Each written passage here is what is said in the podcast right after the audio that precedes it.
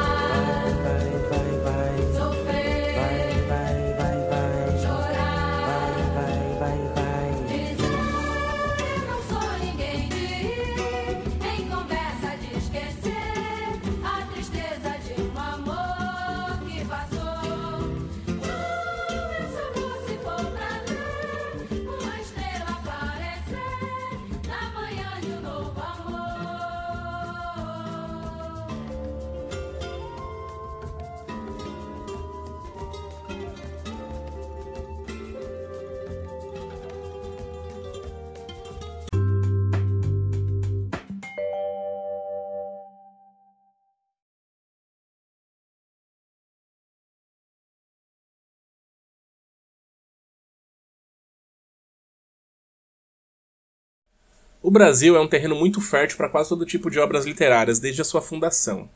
São muitos os autores que compõem o cânone da literatura brasileira, muitos dos quais com certeza você já deve ter ouvido falar, como Machado de Assis, Clarice Lispector, Antônio Calado, Aloysio Azevedo, entre outros. Uma boa parcela desses romancistas escreviam também contos. Mas o que é um conto? De acordo com o site português, o conto é um gênero literário que possui narrativa curta e tem a sua origem na necessidade humana de ouvir e de contar histórias. Os contos passam por narrativas orais de povos antigos. Trilharam civilizações como os gregos, os romanos, os japoneses e os chineses, transformando-se em parábolas, lendas, causos, fábulas e sempre modificando a sua estrutura até chegar como nós os conhecemos hoje. A estrutura atual é formada por uma situação inicial, um desenvolvimento e uma situação final, sendo essa divisão uma parte importante da composição do enredo, para que assim na construção de um conto sejam apresentados os elementos da narrativa que são o foco narrativo, o espaço, o tempo e a verossimilhança. Além das transformações históricas, os contos foram se dividindo em temas, gerando tipos de ficção científica, infanto-juvenis, fantásticos, de terror, de fadas, entre muitos outros. No Brasil, segundo um artigo publicado na revista Interdisciplinar no, no ano 5, número 5, pelo autor Antônio Carlos Viana, o conto tupiniquim está em uma ótima fase, pois apesar de ter sofrido restrições por parte do mercado editorial nas décadas passadas, sob a alegação de baixa vendagem, agora os contistas foram redescobertos pelo mercado e isso influencia muito a produção das novas obras. É possível ainda encontrar no mesmo artigo algumas definições sobre heranças dos contos atuais, classificadas pelo autor em cinco tipos, sobre os quais eu vou falar brevemente agora. A primeira divisão de Antônio Carlos Viana se chama Os Herdeiros da Introspecção. Nessa categoria, o autor incluiu obras influenciadas por Clarice Lispector, Lígia Fagundes Telles, entre outros autores. Os autores nacionais contemporâneos destacados por Antônio Carlos são Adriana Lunardi, Cíntia Moscovitch e Mário Araújo. Logo em seguida, nós temos Os Herdeiros da Violência Urbana. Aqui ele categorizou os escritores que se inspiraram em mestres como Rubem Fonseca e Dalton Trevisan, dentre os quais ele destacou Ana Paula, Ana Paula Maia, José Rezende Júnior e Gregório Bassi. Os Herdeiros do Insólito é uma outra categoria onde os nomes de Amilcar Betega Barbosa e Nelson de Oliveira é, são correlacionados com nomes internacionais como Júlio Cortázar, especializados em escrever sobre aquilo que a mente racional não capta de imediato. Já os herdeiros da dimensão regional é uma categoria que fala especificamente de Ronaldo Corrêa de Brito. Oh, caralho. Já os herdeiros da dimensão regional é uma categoria que fala especificamente de Ronaldo Corrêa de Brito. onde o autor destaca ainda a importância de separar o regional do regionalismo, pois enquanto o primeiro foi necessário para focalizar a literatura numa realidade local, os melhores produtos do catálogo nacional foram os urbanos, portanto é importante diferenciar regionalismo de região. Por fim, a gente fala dos herdeiros da oralidade, onde o autor cita Marcelino Freire, André Santana e Daniel Galera, relacionando esses autores com grandes nomes como João Baldo Ribeiro, Mário de Andrade, e salientando ainda que transpor um texto, é, a forma como os, os, personagens falam, exige um domínio muito grande da técnica literária. Ou seja, não é simples assim pegar um diálogo entre duas pessoas de uma região distinta e transpor isso para um texto. É uma, exige uma técnica muito grande para se compreender e se fazer compreendido. Como eu não quero estender ainda mais o assunto, eu gostaria de deixar apenas essa breve introdução ao trabalho que serviu de norte para esse nosso episódio bônus. Eu recomendo fortemente que vocês leiam. O link vai estar na descrição do episódio e tenho certeza que vocês vão gostar muito de conhecer esses novos autores citados pelo Antônio Carlos Viana. Agora, sem mais falação, vamos ao primeiro conto.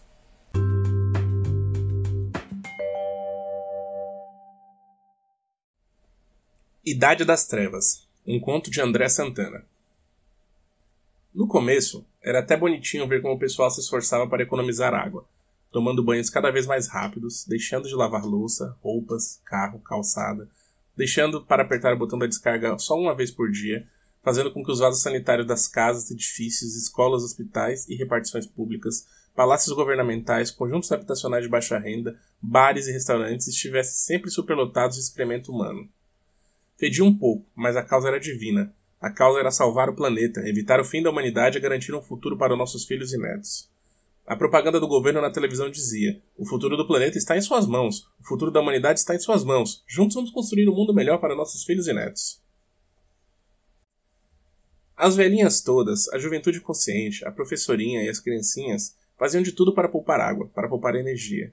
Era o verdadeiro espírito da solidariedade mútua salvando a existência humana. A sociedade civil lutando por um bem comum, e o cara que entende de tudo no programa de televisão dizendo que era para poupar mais água ainda, porque o país precisava continuar a crescer, se desenvolver economicamente, e a nossa indústria exportadora precisava de água para fabricar os produtos a preços competitivos no mercado internacional, favorecendo a nossa balança comercial. E o nosso agronegócio, as nossas monoculturas de soja transgênica e açúcar e diesel, e de capim para as criações de picanha nobre, agrocommodities, que eram um ponto forte da nossa economia, sinal de subdesenvolvimento, também precisavam de muita água para irrigação. Mas de nada adiantaram as velhinhas, a juventude consciente, a professorinha e as criancinhas. De nada adiantou a Sabesp destruíram as cachoeiras bem no meio da Mata Atlântica na Serra do Mar para fazer uns reservatórios de água que abasteceriam condomínios de veraneio para a nova classe baixa-alta, no litoral norte paulista. Não adiantou nada e a água continuou a acabar. E o que era voluntário passou a ser obrigatório. As próprias velhinhas, a juventude consciente, a professorinha e as criancinhas se tornaram soldados da economia hídrica, brigadas ferozes contra o desperdício. Bastava que você passasse um segundo além dos três minutos permitidos no banho para que uma velhinha, cheia de bobs no cabelo, entrasse pelo basculante do banheiro e apontasse o dedo na sua cara. Bastava que uma vezinha só você não desligasse a torneira da pia na hora de lavar o barbeador até o rosto para que um grupo de criancias, com a professorinha segurando a bandeira do Brasil, cercasse a sua pessoa e enchesse a sua canela de pontapés. Houve casos até de linchamentos bárbaros, selvagens, e tinha a juventude consciente, sempre fiscalizando se você de fato fazia só xixi no ralo embaixo do chuveiro desligado. Mas, nem com toda essa patrulha, a água deixou de quase chegar ao fim mesmo. Medidas radicais e unilaterais tiveram de ser tomadas. A água nas casas, prédios comerciais e residenciais foi definitivamente cortada, menos nas casas parlamentares, juízes e gente do primeiro e segundo escalão do executivo. Um banho, um copo d'água, uma bacia semi-cheia para lavar roupa, tudo isso passou a ser vendido em postos públicos, em quantidades imitadas, a preços estratosféricos. A princípio, só os ricos tomavam banho nos chuveiros públicos programados para funcionar apenas 45 segundos por pessoa por dia. Os ricos também ainda bebiam água. Pobre tinha que guardar água da chuva para beber, mas quase nunca chovia. O calor era ensurdecedor. Quando vinham uma daquelas chuvinhas rápidas, ficavam todos loucos. Todo mundo na rua, tirando a roupa, se amando, dançando, abrindo a boca para o céu e mastigando gotas tão belas que até dá vontade de comê-las. E a chuva passava.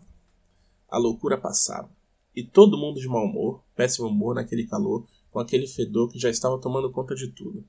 Aquele cheiro de podre no ar, aquele cheiro de civilização em decadência, sem eletricidade. As noites eram a idade das trevas. Blackout, uns gritos, uns urros, barulho de vidro quebrando, cachorro uivando, gargalhadas. Faltava quase tudo para uns e tudo para outros. A luta de classes era inevitável. Os pobres logo perceberam que eram uma imensa maioria e começaram a atacar os ricos, e começaram a atacar os postos públicos de água e a invadir as resistências de parlamentares, juízes e gente do primeiro e segundo escalão do executivo, e a beber toda a água de uma vez só, a tomar banho sem olhar para o relógio, a cortar a cabeça dos ricos e a sair pelas ruas carregando cabeça cortadas. Um banho de sangue. Quem não tinha nada tomando a força, muita força, tudo de quem não tinha quase nada. E o sangue, o sangue tingiu de vermelho todo o resto de água que havia sobrado, e o sangue estava todo contaminado, com toda a sujeira da civilização agonizante. Batatas fritas, crock chips, agrotóxicos, acidulantes, colesterol, essas paradas todas.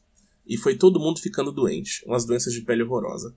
Foi ficando todo mundo alucinado, todo mundo apodrecendo, se arrastando pelo asfalto ensanguentado, com a boca toda seca, e os urubus comendo as pessoas podres vivas e não havia mais ricos nem pobres, só umas carcaças secas parecidas com seres humanos, urrando de dor, fedendo muito, implorando pela morte. André Santana é um escritor e autor de O Brasil é Bom, Companhia das Letras.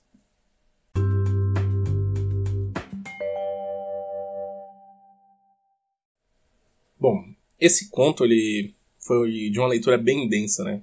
É bem curioso porque eu moro em São Paulo há uns 20 anos e eu passei por algumas etapas desse racionamento que ele cita no, no conto um, de racionamento de água e de eletricidade. A gente chamava de apagão na época. Era bem insano, as pessoas tratavam desse assunto, alguns com uma seriedade muito alta, outros estavam um pouco se lixando porque acontecia. Mas é um conto que tem muito para nos passar, né? Afinal de contas, em tempos de aquecimento global, a água se tornando um bem cada vez mais valioso, o agronegócio bebendo cada vez mais água e você aí fechando a torneira achando que vai fazer alguma diferença? Pois é. É um conto bem denso e que eu achei muito pertinente, muito atual para incluir nesse episódio. E vocês, o que acharam? Gostaram da leitura? Tem alguma crítica a fazer? Eu espero estar melhorando a minha dicção cada dia mais. É, é um exercício de prática para mim. Eu não tenho esse costume de ler em público nem em voz alta, então espero que vocês estejam gostando.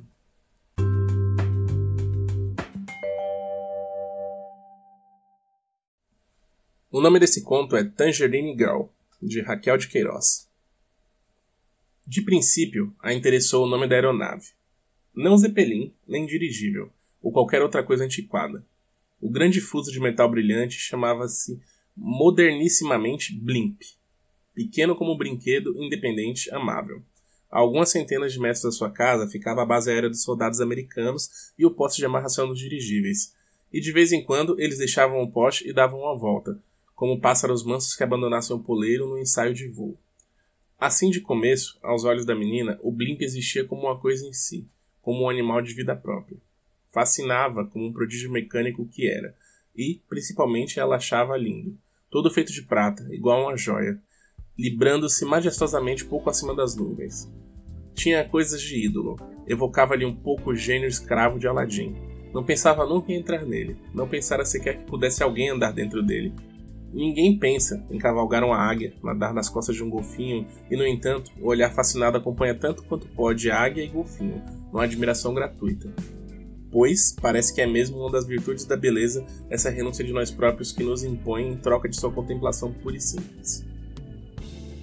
Os olhos da menina prendiam-se, portanto, ao blimp sem nenhum desejo particular, sem a sombra de uma reivindicação, Verdade que via lá dentro umas cabecinhas espiando, mas tão minúsculas que não davam impressão de realidade. Faziam parte da pintura. Eram um elemento decorativo, obrigatório como as grandes letras US Navy gravada no bojo de prata.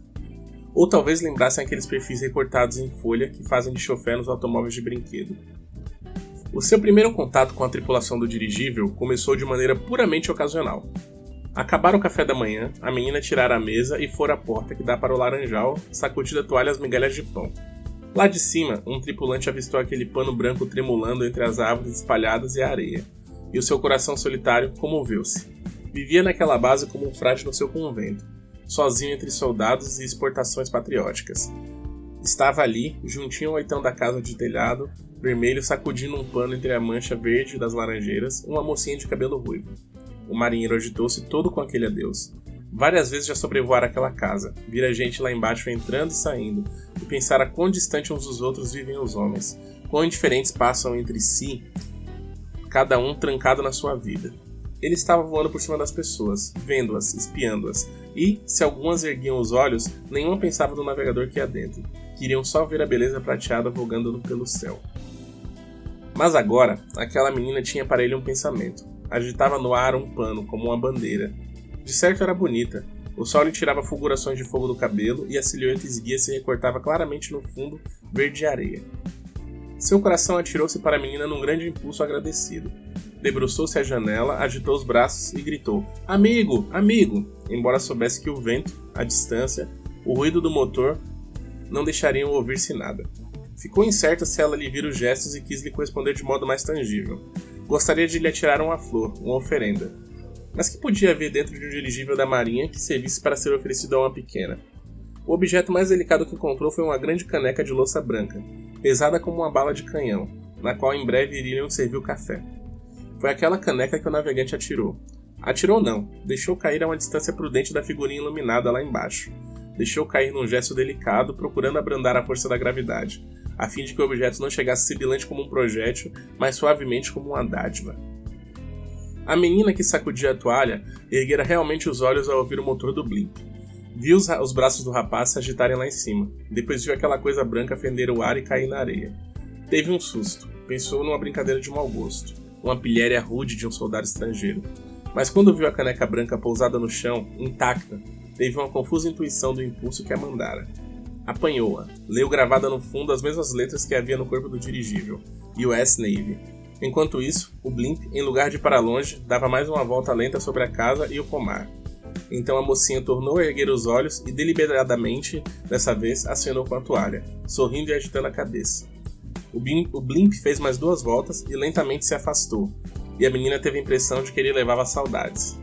Lá de cima, o tripulante pensava também, não em saudades que ele não sabia português, mas em qualquer coisa pungente e doce, porque apesar de não falar nossa língua, soldado americano também tem coração. Foi assim que se estabeleceu aquele rito matinal. Diariamente passava o blimp e diariamente a menina o esperava. Não mais levou a toalha branca, e às vezes nem sequer agitava os braços, deixava-se estar imóvel, mancha clara na terra banhada de sol. Era uma espécie de namoro de gavião com gazela. Ele, fero soldado cortando os ares, ela, pequena, medrosa lá embaixo, vendo-o passar com olhos fascinados. Já agora os presentes trazidos de propósito da base não eram mais a grosseira caneca improvisada. Caíam do céu números da Life, da Time, um gorro de marinheiro, e certo dia um tripulante tirou do bolso o seu lenço de seda, vegetal perfumado, com essência sintética de violetas. O lenço abriu-se no ar e veio voando como um papagaio de papel. Ficou preso no final nos ramos de um cajueiro, e muito trabalho custou à pequena arrancá-lo de lá com vara de apanhar cajus. Assim mesmo ainda, o rasgou um pouco, bem no meio. Mas de todos os presentes, o que mais lhe agradava ainda era o primeiro, a pesada caneca de pó de pedra. Pusera-a no seu quarto em cima da banca de escrever. A princípio cuidara em usá-la na mesa, às refeições, mas arreceou-se da zombaria dos irmãos. Ficou guardando nela lápis e canetas. Um dia teve uma ideia melhor e a caneca de louça passou a servir de vaso de flores. Um galho de manacá, um bogari, um jasmim do cabo, uma rosa menina, pois no jardim rústico da casa de campo não havia rosas importantes nem flores caras. Pôs-se a estudar com mais afinco seu livro de conversação inglesa. Quando ia ao cinema, prestava atenção intensa aos diálogos, a fim de lhes apanhar não só o sentido, mas a pronúncia. Emprestava ao seu marinheiro as figuras de todos os galãs que via na tela, e sucessivamente ele era Clark Gable, Robert Taylor ou Cary Grant. Ou era loiro feito um mocinho que morria numa batalha naval do Pacífico, cujo nome a fita não dava. Chegava até a ser, às vezes, careteiro e risonho como Red Skelton, porque ela era um pouco míope. Mal o vislumbrava, olhando do chão, via um recorte de cabeça, uns braços se agitando e, conforme a direção dos raios de sol, parecia que ele tinha um cabelo louro ou escuro. Não lhe ocorria que não pudesse ser sempre o mesmo marinheiro, e na verdade, os tripulantes se revezariam diariamente. Uns ficavam de folga e iam passear na cidade com as pequenas que por lá arranjavam, outros iam embora de vez para a África e para a Itália. No posto de dirigíveis criava-se aquela tradição da menina do laranjal. Os marinheiros puseram-lhe o apelido de Tangerine Girl, talvez por causa do filme de Dor Dorothy Lamour. Pois Dorothy Lamour é para todas as forças armadas americanas o modelo do que devem ser as moças morenas da América do Sul e das ilhas do Pacífico. Talvez porque ela os esperava sempre entre as laranjeiras e tinha um brilho acobreado de tangerina madura, um a um sucessivamente, como um bem de todos, partilhavam eles o um namoro com a garota Tangerine. O piloto da aeronave dava as voltas, obediente, voando mais baixo que lhe permitiam os regulamentos, enquanto o outro da janelinha olhava e dava adeus. Não sei por que custou tanto a ocorrer aos rapazes a ideia de atirar um bilhete. Talvez pensassem que ela não os entenderia. Já fazia mais de um mês que sobrevoavam a casa, quando afinal o primeiro bilhete caiu. Fora escrito sobre uma cara rosada de rapariga numa capa de revista, laboriosamente em letras de imprensa com os rudimentos de português que haviam aprendido na boca das pequenas da cidade. Dear Tangerine Girl, please, você vem hoje, today, base X Dancing, show, 8 horas PM. E no outro ângulo da revista, em enormes letras, o amigo, que é a palavra de passe dos americanos entre nós. A primeira não atinou bem com aquele Tangerine Girl. Seria ela? Sim, de certo, e aceitou o apelido, como uma lisonja. Depois pensou que as duas letras no fim, PM, seriam assinatura. Peter, Paul ou Patsy, como ajudante de Nick Carter. Mas uma lembrança de estudo lhe ocorreu, consultou as páginas finais do dicionário que tratavam de abreviaturas e verificou, levemente decepcionada, que aquelas letras queriam dizer a hora depois do meio-dia. Não pudera assinar uma resposta, porque só vira o bilhete ao abrir a revista, depois que o Blimp se afastou, e estimou que assim o fosse, Sentia-se tremendamente assustada e tímida ante aquela primeira aproximação com o seu aeronauta. Hoje veria se ele era alto e belo, louro ou moreno.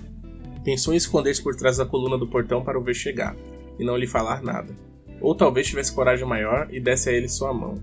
Juntos caminhariam até a base, depois dançariam um fox langoroso e ele lhe falaria aos ouvidos declaração de amor em inglês, encostando a face queimada de sol ao seu cabelo. Não pensou se o pessoal de casa lhe deixaria aceitar o convite. Tudo se ia passando como num sonho, e como num sonho se resolveria, sem lutas nem empecilhos. Muito antes de escurecer já estava penteada, vestida. Seu coração batia, batia inseguro. A cabeça doía um pouco e o rosto estava em brasas. Resolveu não mostrar o convite a ninguém, não iria ao show, não dançaria. Conversaria um pouco com ele no portão. Ensaiava frases em inglês e preparava o ouvido para doces palavras na língua estranha. Às sete horas ligou o rádio e ficou escutando languidamente o programa de swings, o irmão passou, fez troça do vestido bonito, naquela hora, e ela nem o ouviu. Às sete e meia já estava na varanda com o olho no portão da estrada. Às dez para as oito, noite fechada já há muito, acendeu a pequena lâmpada que alumiava o portão e saiu para o jardim. E às oito em ponto, ouviu risadas e tropel de passos na estrada aproximando-se. Com um recuo assustado, verificou que não vinha apenas o seu marinheiro e namorado, mas um bando ruidoso deles. Viu-os aproximarem-se, trêmula. Eles a avistaram, cercaram o portão e até parecia uma manobra militar. Tiraram os gols e foram se apresentando numa algazarra, algazarra jovial. E de repente, mal lhes foi ouvido uns nomes, correu os olhos pelas caras imberbes, pelo sorriso esportivo juvenil dos rapazes, fitando-os de um em um, procurando entre eles o seu príncipe sonhado. Ela compreendeu tudo. Não existia o seu marinheiro apaixonado. Nunca fora ele mais do que um mito do seu coração. Jamais houvera um único. Jamais ele fora o mesmo. Talvez nem sequer o próprio Blink fosse o mesmo. Que vergonha, meu Deus. Dera Deus a tanta gente, traída por uma aparência enganosa. Mandara diariamente tantos rapazes diversos os mais doces mensagens do seu coração. E no sorriso deles, nas palavras cordiais que dirigiam à namorada coletiva, a pequena Tangerine Girl, que já era uma instituição da base, só viu escárnio, familiaridade insolente. De certo pensaram que ela também era uma dessas pequenas que se namoram os marinheiros de passagem, quem quer que seja, de certo pensava: Meu Deus do céu. Os moços, por causa da minha escuridão, ou porque não cuidavam naquelas mudanças psicológicas, não atentaram na expressão de mágoa e susto que confrangia o rostinho redondo da amiguinha. E quando um deles, curvando-se, lhe ofereceu um braço, viu-a com surpresa recuar, balbuciando timidamente. Desculpem, houve engano, um engano. E os rapazes compreenderam ainda menos quando a viram fugir, a princípio lentamente, depois numa carreira cega, nem desconfiaram que ela fugira a trancar-se no quarto e, mordendo o travesseiro, chorou as lágrimas mais amargas e mais quentes que tinha nos olhos. Nunca mais a viram no laranjal, embora insistissem em atirar presentes. Viam que eles ficavam no chão esquecidos, ou às vezes eram apanhados pelos moleques do sítio. Esse é um dos contos considerados um dos 100 melhores contos brasileiros do século. O texto acima foi extraído de O Melhor da Crônica Brasileira, de José, na editora José Olímpio, no Rio de Janeiro, 1997, na página 47.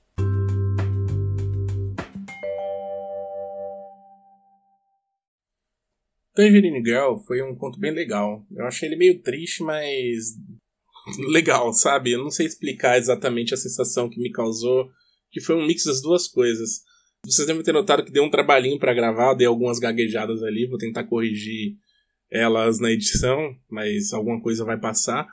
Só que eu gostei bastante da releitura que a autora fez sobre aquela famosa sensação de amor de marinheiro que existe na literatura, sabe? E também me lembrou bastante Brilho Eterno de Uma Mente Sem Lembranças, porque a Tangerine é o apelido de um dos personagens. Em resumo, acho que achei um conto bem gostoso de ler, maravilhoso. Sabe? É... Mexeu comigo. Mexeu comigo.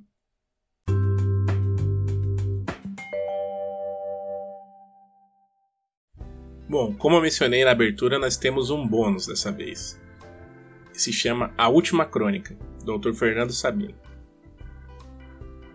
A caminho de casa, entro no botequim da Gávea para tomar um café, junto ao balcão. Na realidade, estou adiando o momento de escrever.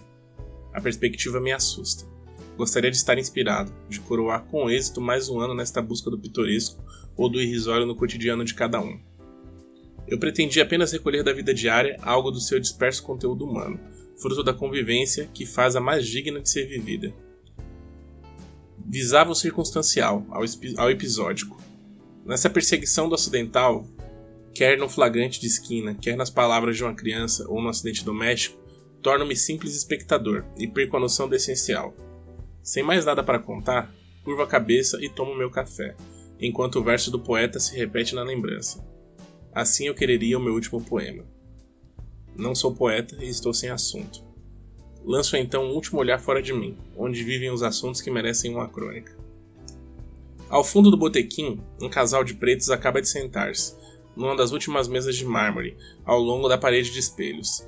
A compostura da humildade na contenção de gestos e palavras deixa-se acrescentar pela presença de uma negrinha de seus três anos, laço na cabeça, toda arrumadinha no vestido pobre, que se instalou também à mesa. Mal ousa balançar as perninhas curtas ou correr os olhos grandes de curiosidade ao redor. Três seres esquivos que compõem em torno à mesa a instituição tradicional da família, célula da sociedade. Vejo, porém, que se preparam para algo mais que matar a fome. Passo a observá-los. O pai, depois de contar o dinheiro que discretamente retirou do bolso, aborda o garçom, inclinando-se para trás na cadeira e aponta no balcão um pedaço de bolo sob a redoma. A mãe limita-se a ficar olhando imóvel, vagamente ansiosa, como se aguardasse a aprovação do garçom.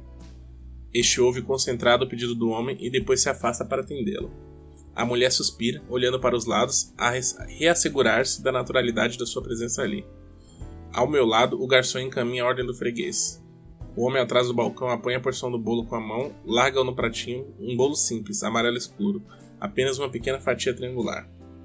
A negrinha, contida na sua expectativa, olha para a garrafa de Coca-Cola e o pratinho que o garçom deixou à sua frente. Por que não começa a comer? Vejo que os três, pai, mãe e filha, obedecem em torno da mesa um discreto ritual. A mãe remexe na bolsa de plástico preto brilhante, retira qualquer coisa. O pai se mune de uma caixa de fósforos e espera. A filha aguarda também, atenta como um animalzinho. Ninguém mais os observa além de mim. São três velhinhas brancas, minúsculas, que a mãe espeta caprichosamente na fatia do bolo. E enquanto ela serve a Coca-Cola, o pai risca o fósforo e acende as velas. Como a um gesto ensaiado, a menininha repousa o queixo no mármore e sopra com força, apagando as chamas. Imediatamente põe-se a bater palmas, muito compenetrada, cantando no balbucio a que os pais se juntam discretos. Parabéns pra você, parabéns pra você. Depois a mãe recolhe as velas, torna a guardá-las na bolsa a negrinha agarra finalmente o bolo com as duas mãos sôfregas e põe a comê-lo. A mulher está olhando para ela com ternura. Ajeita-lhe a fitinha no cabelo crespo, limpa o farelo de bolo que lhe cai ao colo. O pai corre os olhos pelo botequim, satisfeito, como a se convencer intimamente do sucesso da celebração. Dá comigo de súbito observá-lo. Nossos olhos se encontram, ele se perturba, constrangido. Vacila, ameaça, ameaça baixar a cabeça, mas acaba sustentando o olhar e, enfim, se abre num sorriso. Assim eu quereria minha última crônica, que fosse pura como esse sorriso.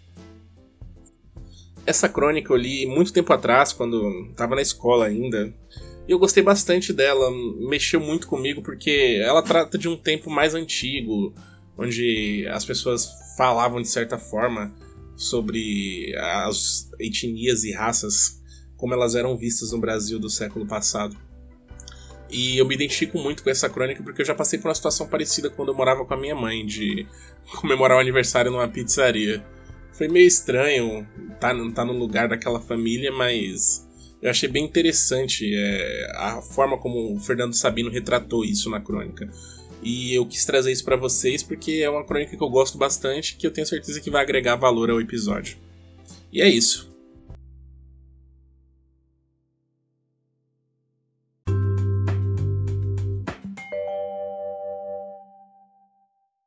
Bom, pessoal, esse foi mais um episódio do nosso Causas de Varanda. Dessa vez trazendo três contos mais urbanos, é, e nacionais, que me orgulha muito de viver num país onde tem uma literatura tão rica. Eu espero que vocês tenham gostado da, leitura. Desculpem as gaguejadas, eu ainda estou praticando essa questão de ler em frente ao microfone. Mas é isso. Leiam sempre, fiquem bem, fiquem em paz, fiquem com Deus, com a ciência, com tudo aquilo que vocês acreditam. E sempre busquem conhecimento, como já dizia o ET Bilu, porque o conhecimento é a nossa melhor arma contra a opressão, repressão e a ignorância que está voltando a fazer parte do nosso cotidiano. Obrigado por ter escutado até aqui e até o próximo episódio. Tchau, tchau!